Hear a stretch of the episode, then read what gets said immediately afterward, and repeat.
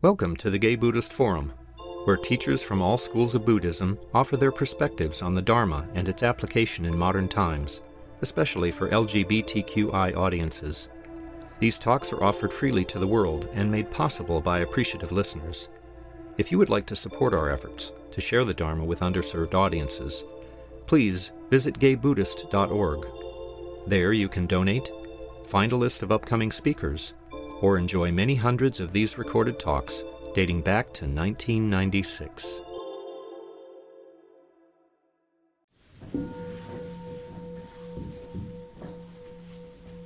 Okay, welcome back. Now is the time we go around the room and introduce ourselves. My name is Jay Corbett. I am Kaleo. My name is Andre. I'm Leonard. My name is Freddie. I'm Milam. My name is Rich. Baruch. Mm-hmm. I'm Mike. I'm Sven. I'm Peter. My name is Michael. My name is Gary. My name is Steve. I'm Todd. My name is Les. William. I'm Joe. Peter. My name is Cage William. My name is Glenn. My name is Mark. I'm David. Richard. Peter.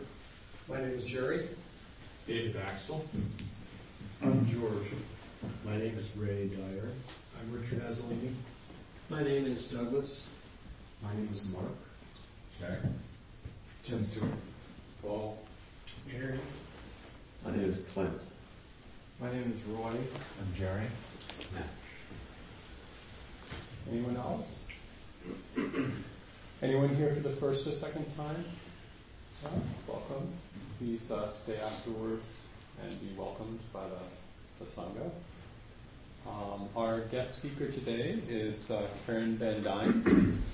Karen connected with the gay community in 1985 as a member of Radiant Light Ministries, where she served as a prayer counselor. Through the AIDS epidemic of the 80s and 90s, she worked with the San Francisco Healing Center, leading meditations, memorials, and assisting many with conscious dying. After spending time as a student at Tassajara Zen Monastery and on retreats with Thich Nhat Hanh, she founded the Living Peace Meditation Community in 1993 and has served its, as its primary facilitator for the last 15 years.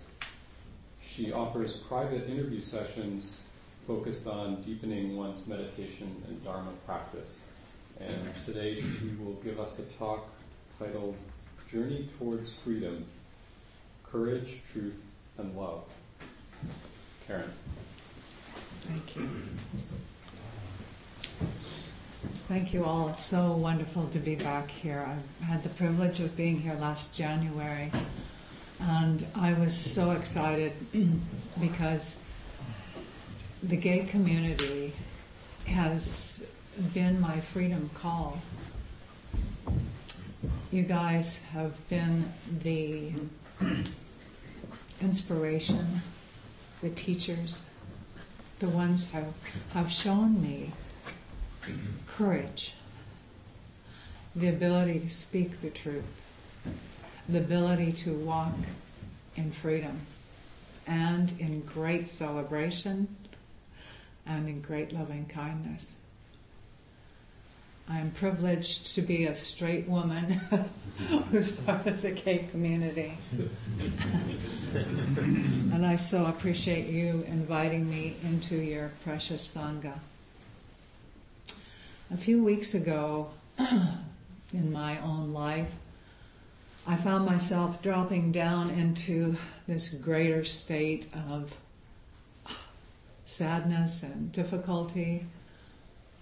And I thought, what is going on? I mean, I visited this place. Why am I here so deeply now?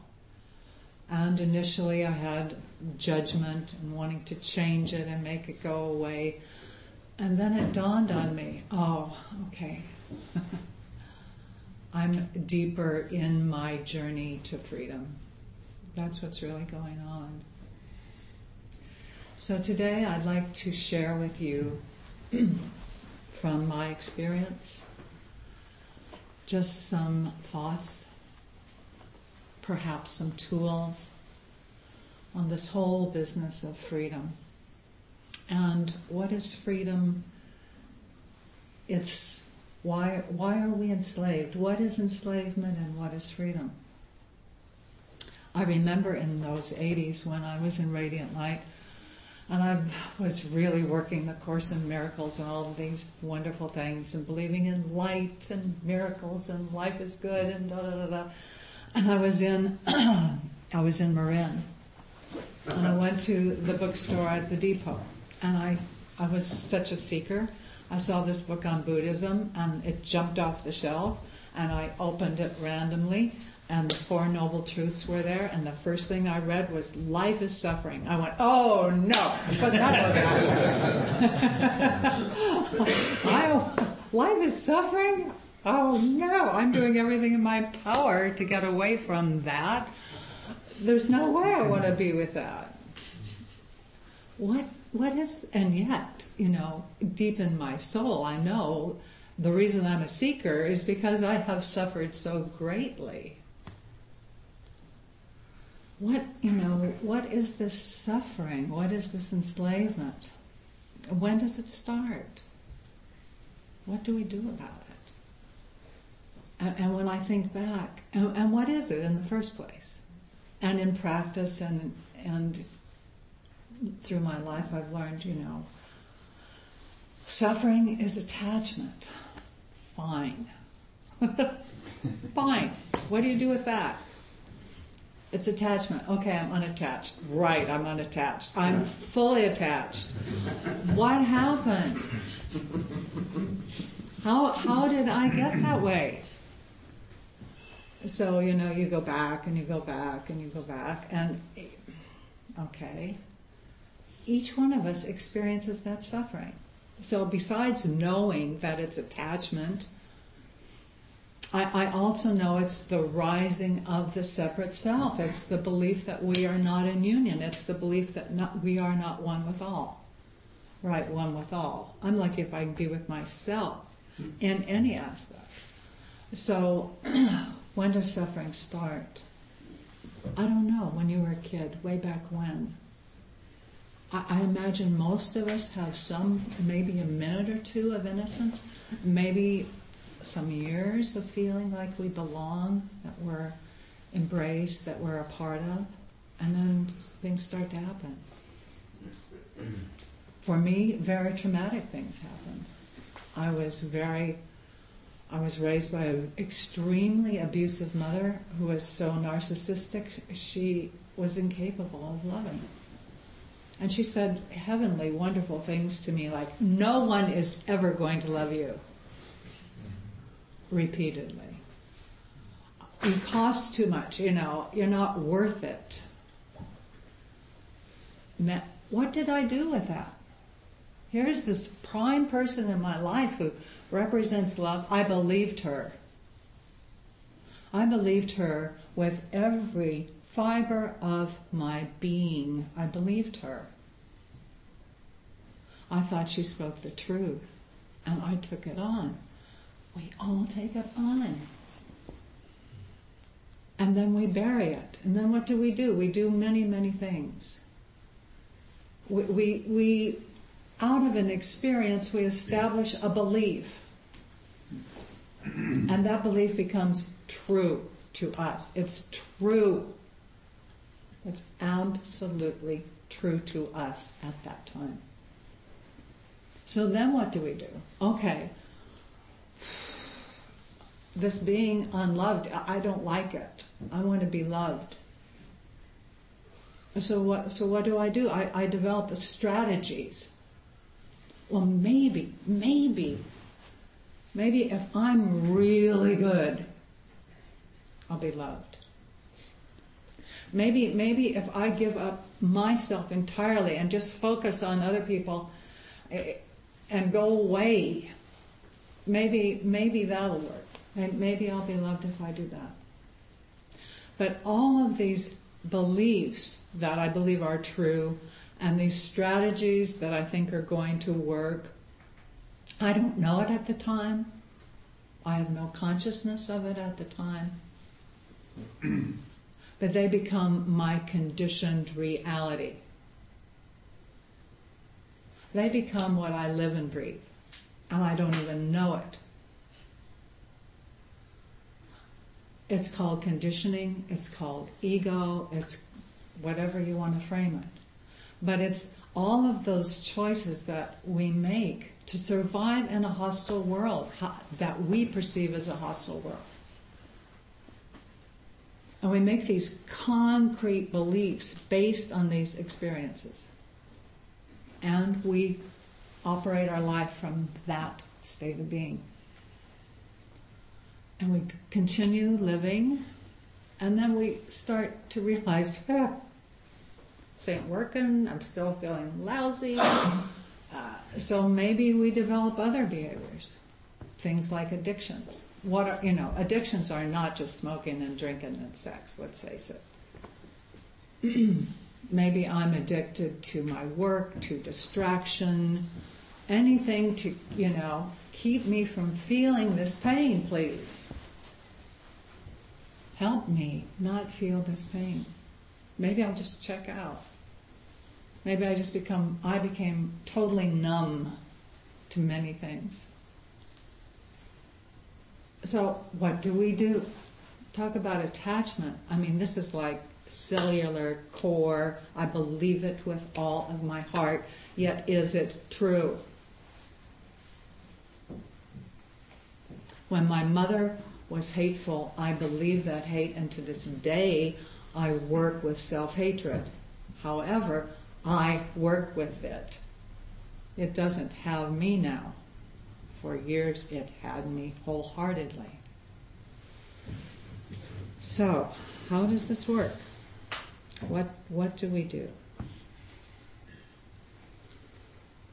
These strategies are fascinating to become aware of. This conditioning is fascinating to become aware of.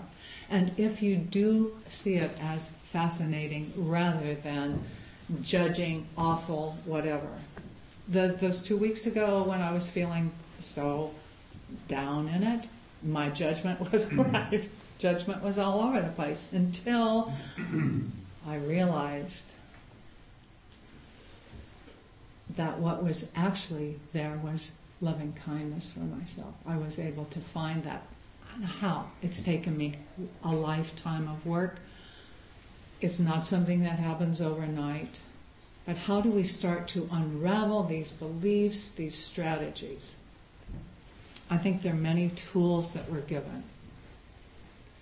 It's tricky to start to even hear the voice of conditioning person who's done a lot of work in this field who's excellent is Cheri Huber.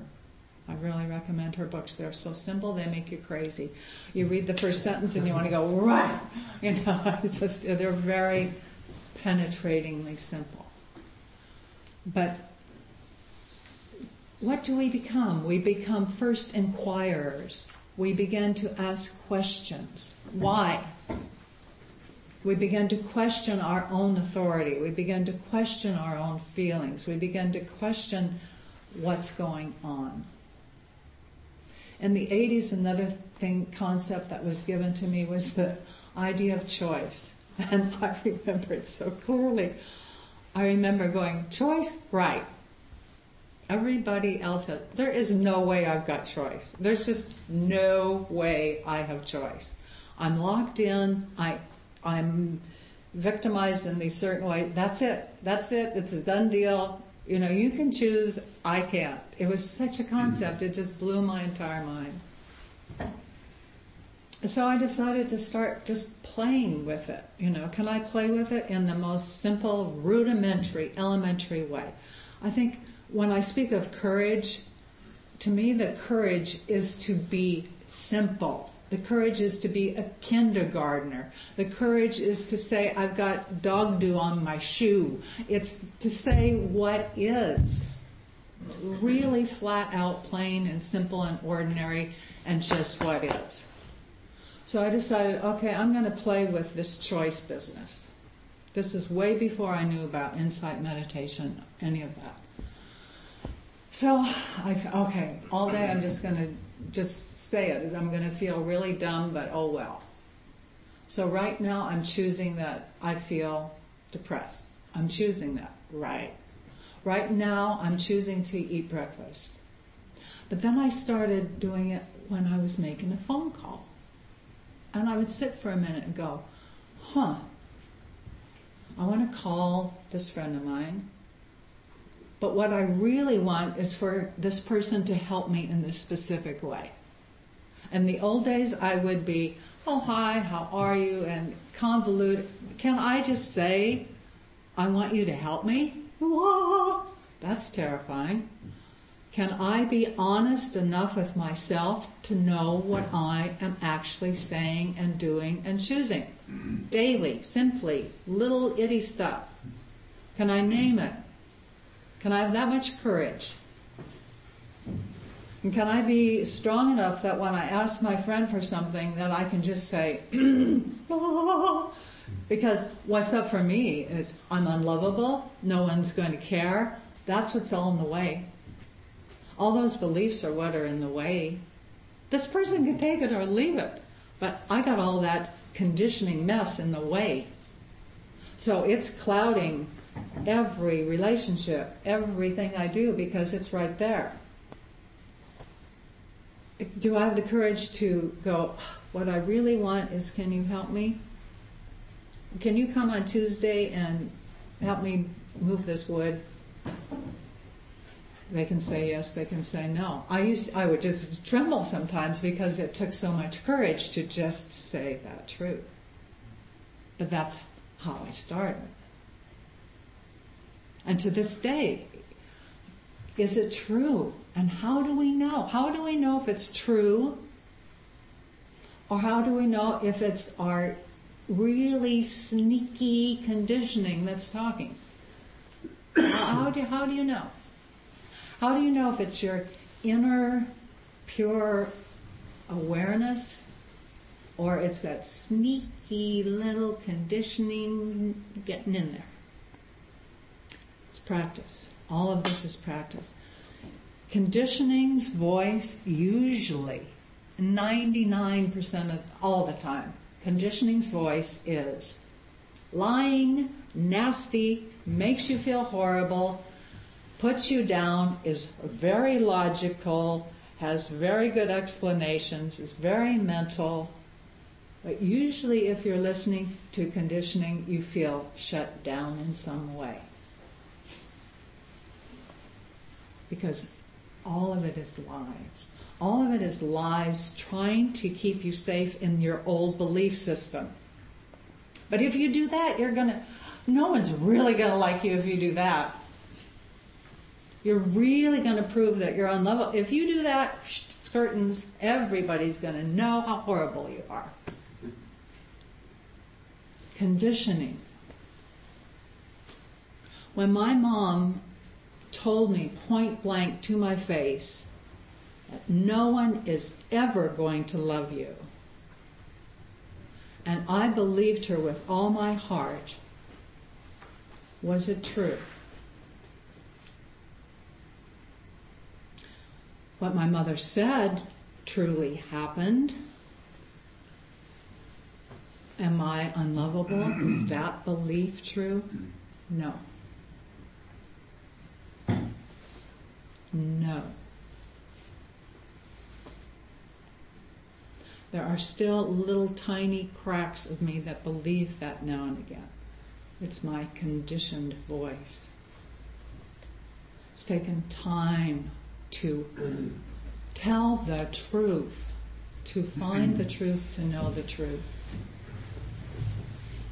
So it, I find it helpful to just say what is. And in Buddhism, that's what we learn. What is? What is? Because usually, truthfully, what is is impermanent, impersonal.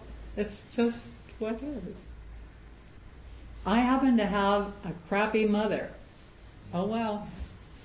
I, it's the hand I was given. Perhaps that's why I have compassion. Perhaps that's why I sought insight. Perhaps that's why I became such a seeker. I don't know.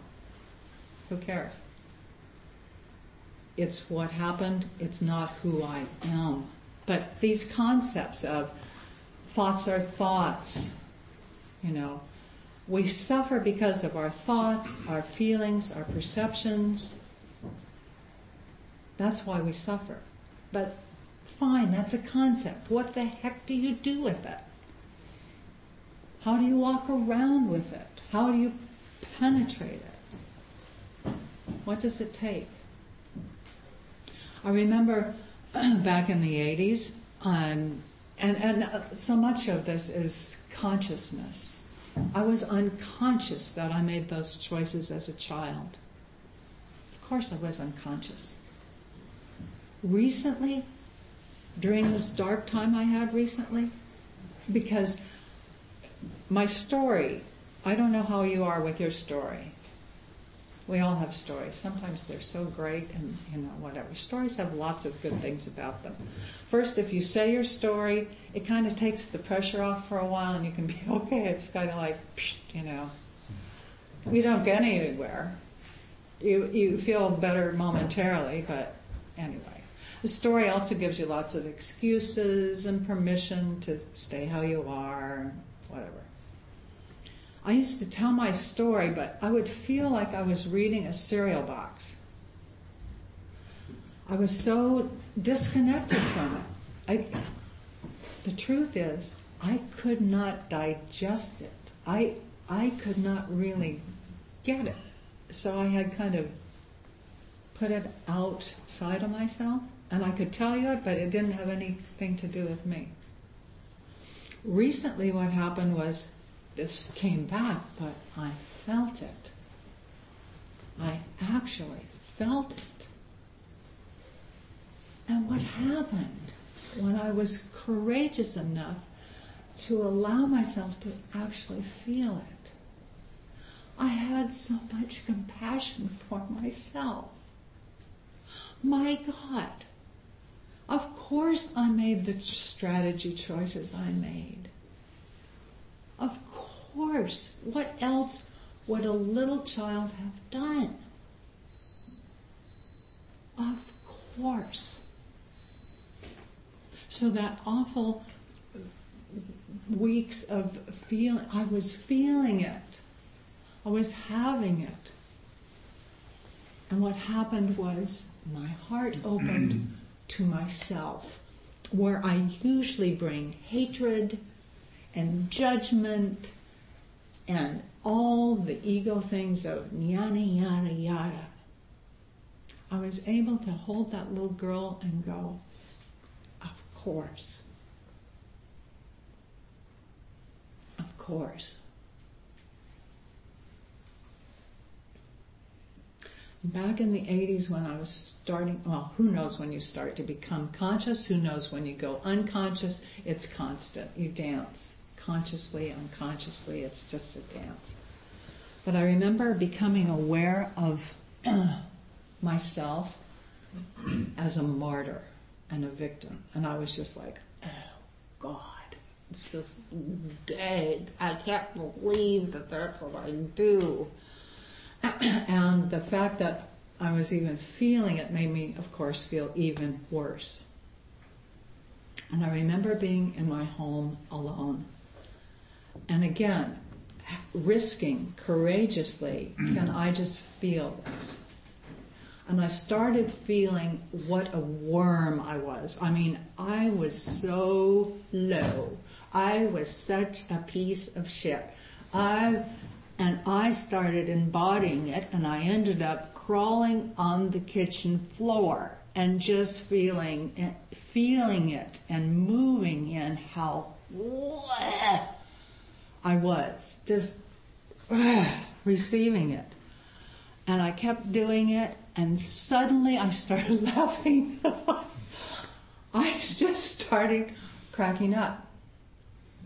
And what had happened and I didn't know it at the time, but what had happened was I had been willing to be in what was I had so much aversion about. I had so much judgment about. I was willing to feel that judgment and that aversion in such a way that it it was like a clogged toilet. It it moved. It unclogged. And I was sitting on the kitchen floor and I was crying and I was I was so happy.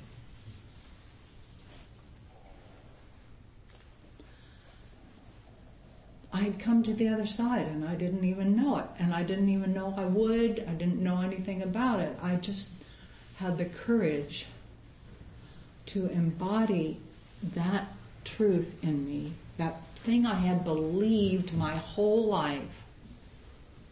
And recently I even had an insight about that. It's like, I have had a burdensome life. Martyrs have burdens. that's why, that's what they do. Without a burden, it's impossible to be a martyr. And again, I thought, ah, of course, what else would I have done? Compassion. Compassion. One of my favorite poems by Thich Nhat Hanh is Call Me by My True Names. I don't know if you know it. But he talks about boat people and pirates coming and attacking them, and pirates raping girls. And, you know, what do we normally do? We go into judgment. The pirates are awful, the girls are, are wonderful. And he's going, the truth is, I'm the pirate. I'm the rapist. I'm the raped. I am all that it is. And for me, going around being good, I've been making it my practice to be sassy, to be out there. Because the truth is, we live in duality.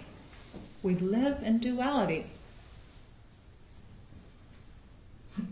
This goodness that I believed I was and tried so hard to be, in truth, when I really look with inside at some of that goodness, some of that goodness is a really nasty goodness. It's manipulative goodness. It's goodness that does it for its own sake, etc. It's like, oh my God, how do I own that? But it's the truth. Do we have the courage? When, when I find one duality and I can't find the other one, I know I'm in hot water. Because when I find the other part, then I can finally find the middle way. But if I only have the one part, there's no way I'm finding the middle. Today, I was sitting in the car with my dear friend Milam before I came in, and I was feeling I had some anxiety, and I realized I was excited. They're both the same thing. And because I was able to say, I'm feeling a little nervous, but it's really because I'm excited to be here, I got straight to the middle, it went away.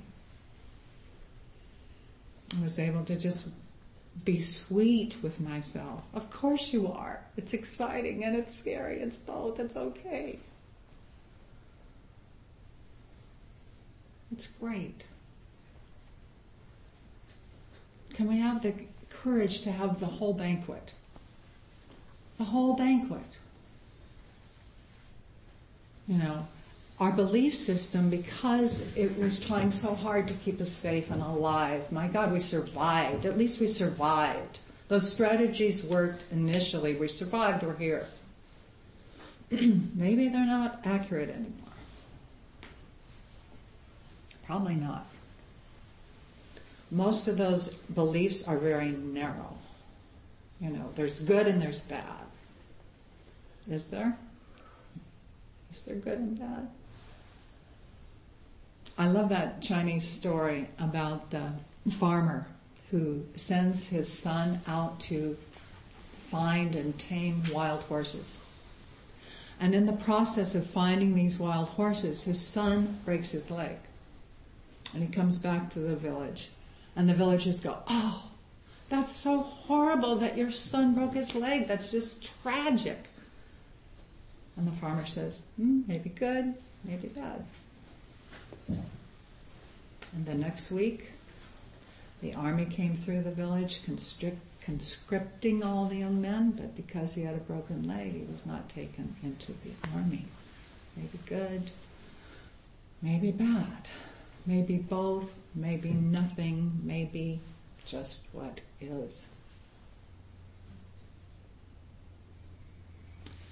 So, there are many paths to freedom insight, asking questions, being willing to listen, being willing to know, being willing to say, to own it, to have it, to accept it, to love it. And I'm talking to a room of people who have already stepped into freedom. There are layers and layers and layers of freedom. And truth, what is truth? what is truth? Was it true that I believed something? Was that belief true? No? Maybe it was. Maybe it wasn't.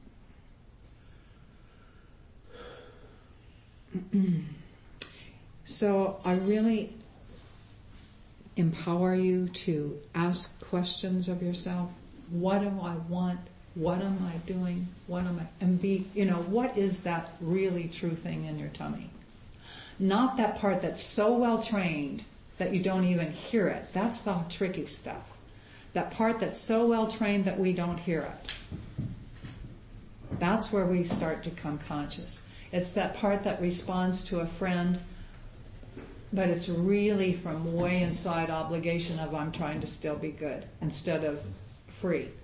But it's layers of this. It's constant, subtle work of coming into more truth of who we are. And there's a lot of freedom in that place.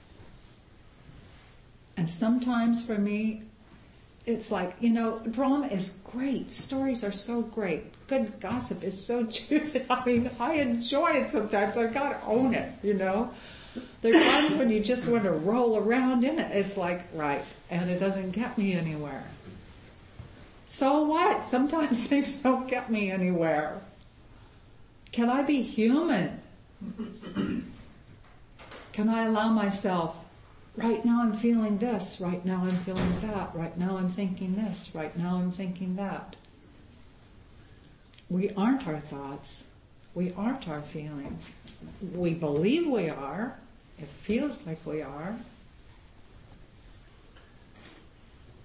I have a really, I have one wonderful landlord and one absolutely hideous landlord. And last week I had to deal with my hideous landlord. And I was calm and uh, and then after it was all over, I was just at home alone and I started getting these feelings. And usually what I do with those is put them away neatly and do what I'm supposed to do.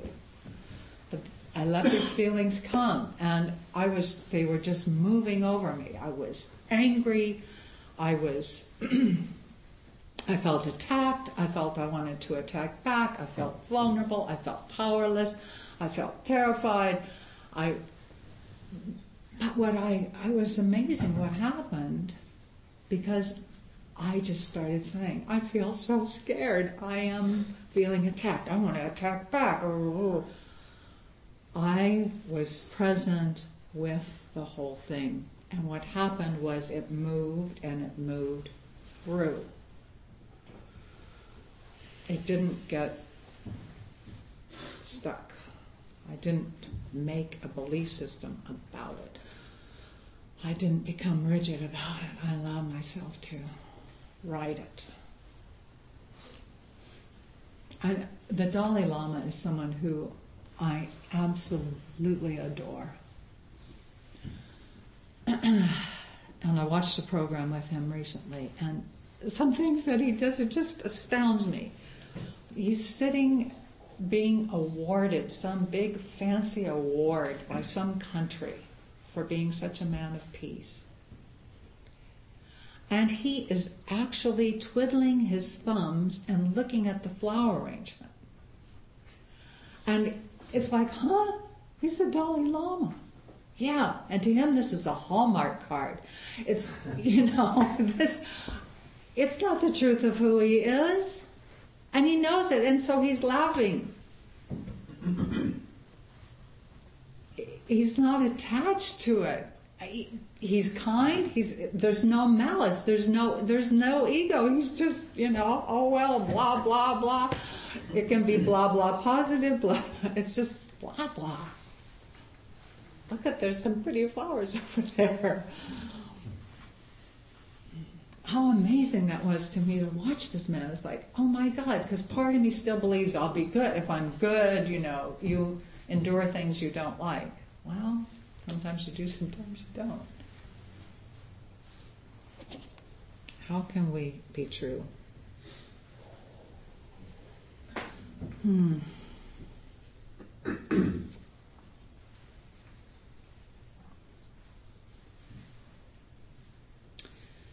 Some of the other, I have to put my glass, I write these things, I can't read them, it's quite interesting. Um, so, saying the truth, knowing who's talking, feeling it in your body. And, you know, these things that we try so hard to avoid. It's like I would much rather watch TV. I don't want to feel it. I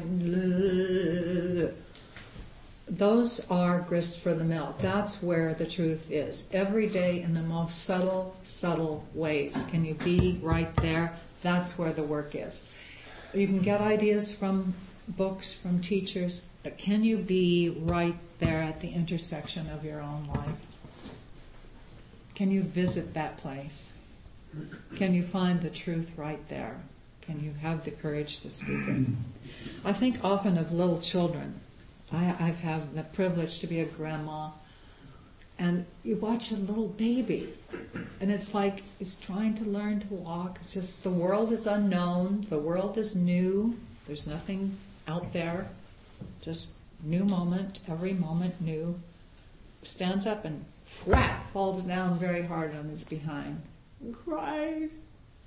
Tears go away, stands up. No attachment. he hasn't decided that. Because I fell down, I'm never going to walk again. hasn't happened. He gets up and then he beams a smile and he just moves. What is emotion? Energy and motion. You know, but we got locked because we wanted to survive. We got locked into beliefs. We got locked into believing there's no choice. How do we get unlocked? Till we ask, is this true? We feel, we inquire, we face it, we own it, we embrace it, and we love it. I had the privilege of being with Thich Nhat Hanh the day after 9-11. Many of us were there in Berkeley. He was speaking.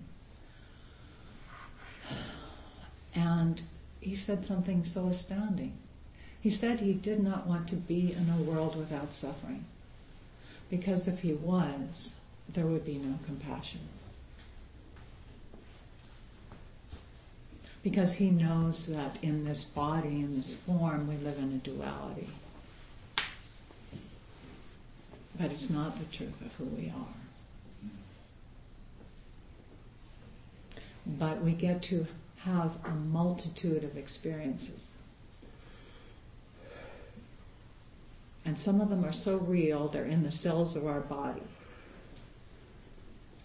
But as we start to really get them and embrace them and have compassion, they shift.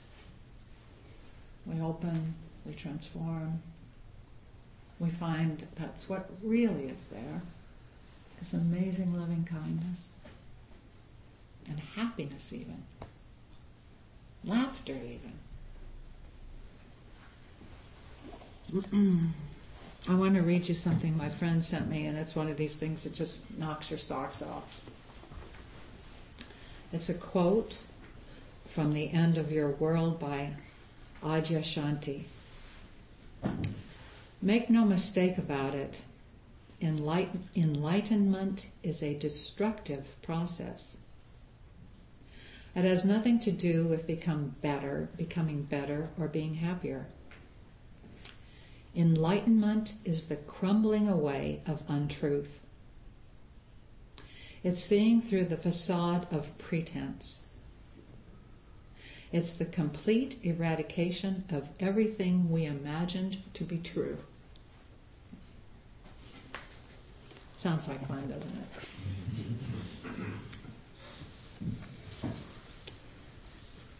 So, in closing this morning, when I was. Oh, that's another little one I want to share with you. This business of having it all. I don't, you know, this experience happened to me one time as I was getting into my bathtub. I suddenly had like a flash. It was perhaps a past life, I don't know. But I was sitting in the tub and having this strong memory of sitting in this tall, narrow room. And I looked up and there was a window. and the light was coming out of the window, and I followed the light down, and the light was shining on me. And I was like a skeleton. And I thought, oh, that's what starving to death is. No energy, no terror, just curiosity. Oh, that's what that was. Someday, for all of us, that freedom is there. Oh, that's what that was. No energy, no angst. Oh, that's what that was. I'm fine. I'm fine. It's not who I am. That was just an experiential thing. It's who, not who I am. So, this business of being enslaved or free, to me this morning, freedom is the courage to own, accept, and embrace all of yourself with kindness. Every part of kindness. Thank you so much.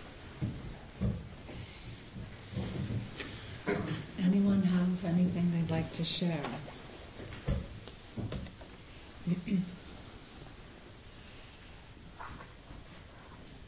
the last time you were with us, you were uh, getting ready to go into hospital for eye surgery, and I'm just wondering how that experience was and if you're okay. Thank you so much. It was it was a, a positive experience. I have more to go. I'm debating whether to do it or not, but thank you so much for asking. It it was a healing experience. Thank you.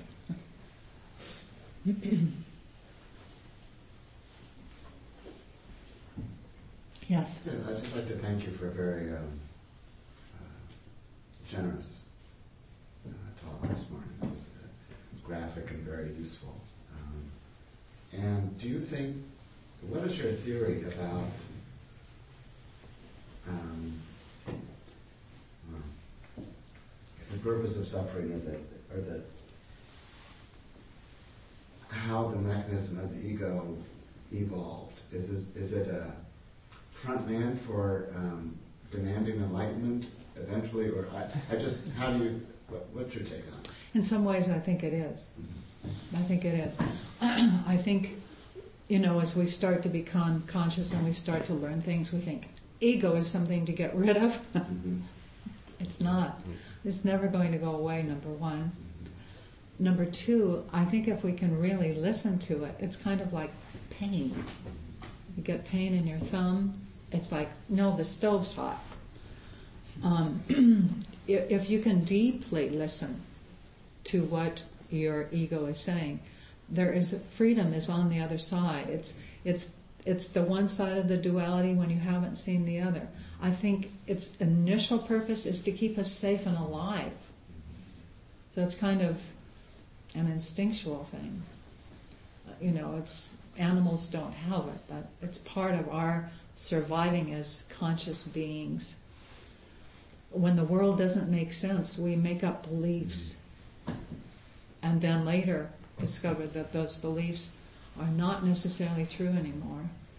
In the meanwhile, they're going to hold, that ego will hold on tight until it's convinced that we have a new reality. And then it will get quieter. A thing that Thich Nhat Hanh says that I adore, he calls it habit energy. And that's why it gets so strong. I mean, we practice those beliefs, we practice them with our whole heart so diligently. you know, and we, we meditate on them and we say them all the mm-hmm. time, even though we're not conscious of it. It's like, well, I'm. It's constantly running in us. Thich Nhat Hanh says, Hello, I have an energy. I know you're here. Hello, I recognize you. Hello, I know who you are. I'm not going to kill you or make you go away. That's another erroneous belief we have is that we can take a part of us and tear it out or paste it up or fix it or change it. It's like, hmm, maybe what we need to do is just be with it. Uh, what helps me often is the small child analogy. You know, if I, if there was a small child in front of me and I was saying the stuff to that child that my ego says to me, would I do that? No way. Would I put that much hatred on another being? No. Would I put that much judgment? No. So it can be the it can be the catalyst, the beginning of inquiry. But just learning to separate and hear it is, is masterful work. Was there a question back there?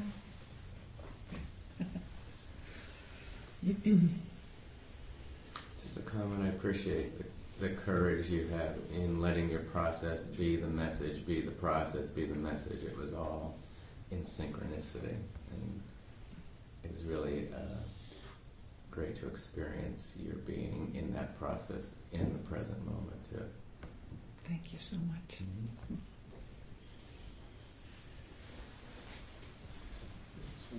I'm, I'm going to talk about uh, your hesitation about calling somebody to help you move pieces of wood. Now, I'm not sure if it was a metaphor, but if you want my number, I Yay! Thank you. You're welcome. I would like your number. Any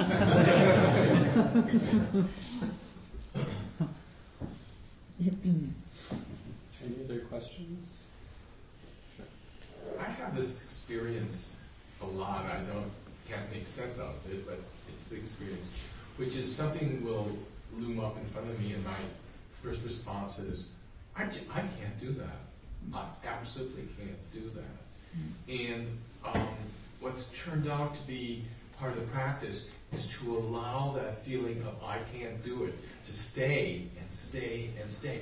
And then suddenly, from one second to another, it goes from I can't do it, then to this is a real opportunity, you know, you know. But there's nothing I can do about the process. All I can do is not push away the part of me that says I can't do it. I just can't do it. I can't do it. And so there's something kind of paradoxical or something that's going on there that by my fully allowing the helplessness and the fear, really, it's enormous fear, to be present with that. There's something about staying present and staying present and staying present causes it to shift in some way. I have no idea. Exactly, exactly. And that's the thread that was running through here. And that's, you know, that's deep, masterful practice. Because we want to run away when it's scary, or we want to beat it up, or we want to do something else to it, or medicate it, or distract it, or God, who wants to be in that position? But that very position is the key to the freedom. And if you have the courage, that's why the courage is so essential. Can you stay with that? Because then it becomes the cloud, it comes and goes. And congratulations on being able to be that vulnerable with yourself, that present with yourself. And the wonderful thing about that is, when you, the more you do that with yourself, we are automatically doing it with everyone else.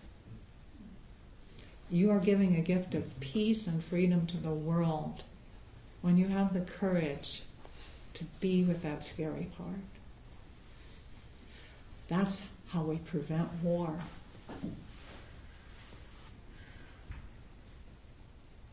Thank you. Terry, would you be willing to stay for a few minutes and answer any other questions? Sure, I'd be delighted. Let's thank our speaker. Thank you so much for having me. Are there any announcements? Yes, sir. Hi.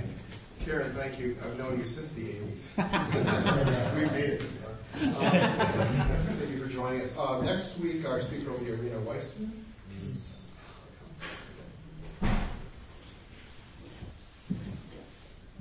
Other announcements?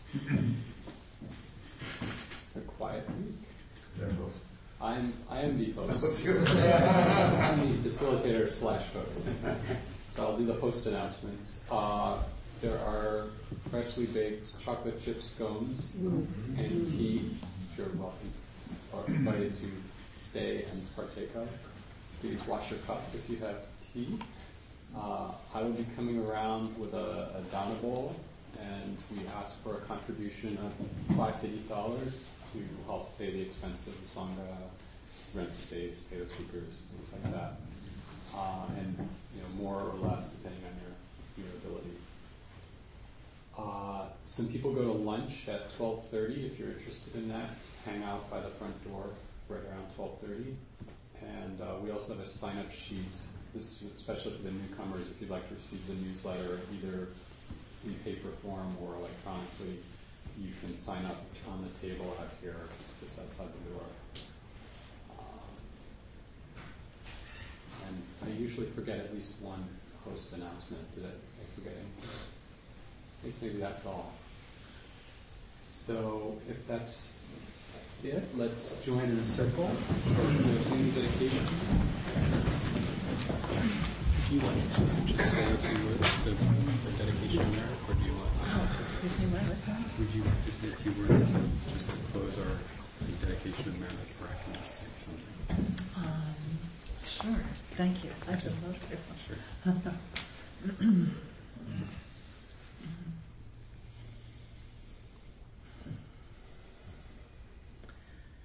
Allow yourself to take a wonderful breath. To come all the way here into your body and into this present moment. Feeling the love and the support of the Sangha, the Dharma gift that every individual here brings. We open our hearts in gratitude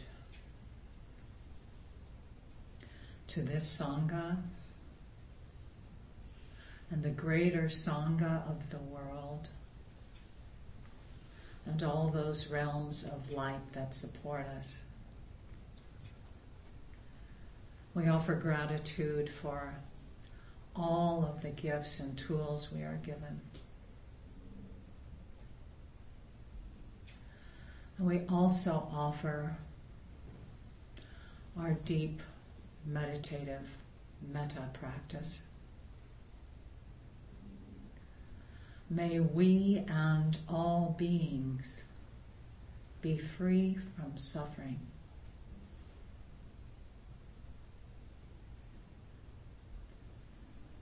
May we and all beings awaken to our true self.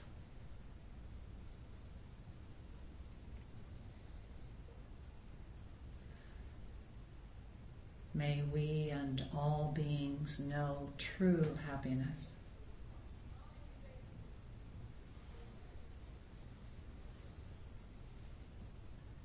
May we and all beings walk in freedom and peace.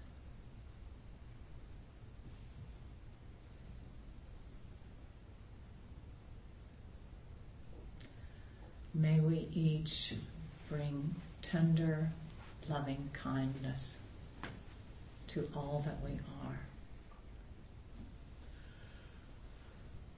When you're ready, you may come back.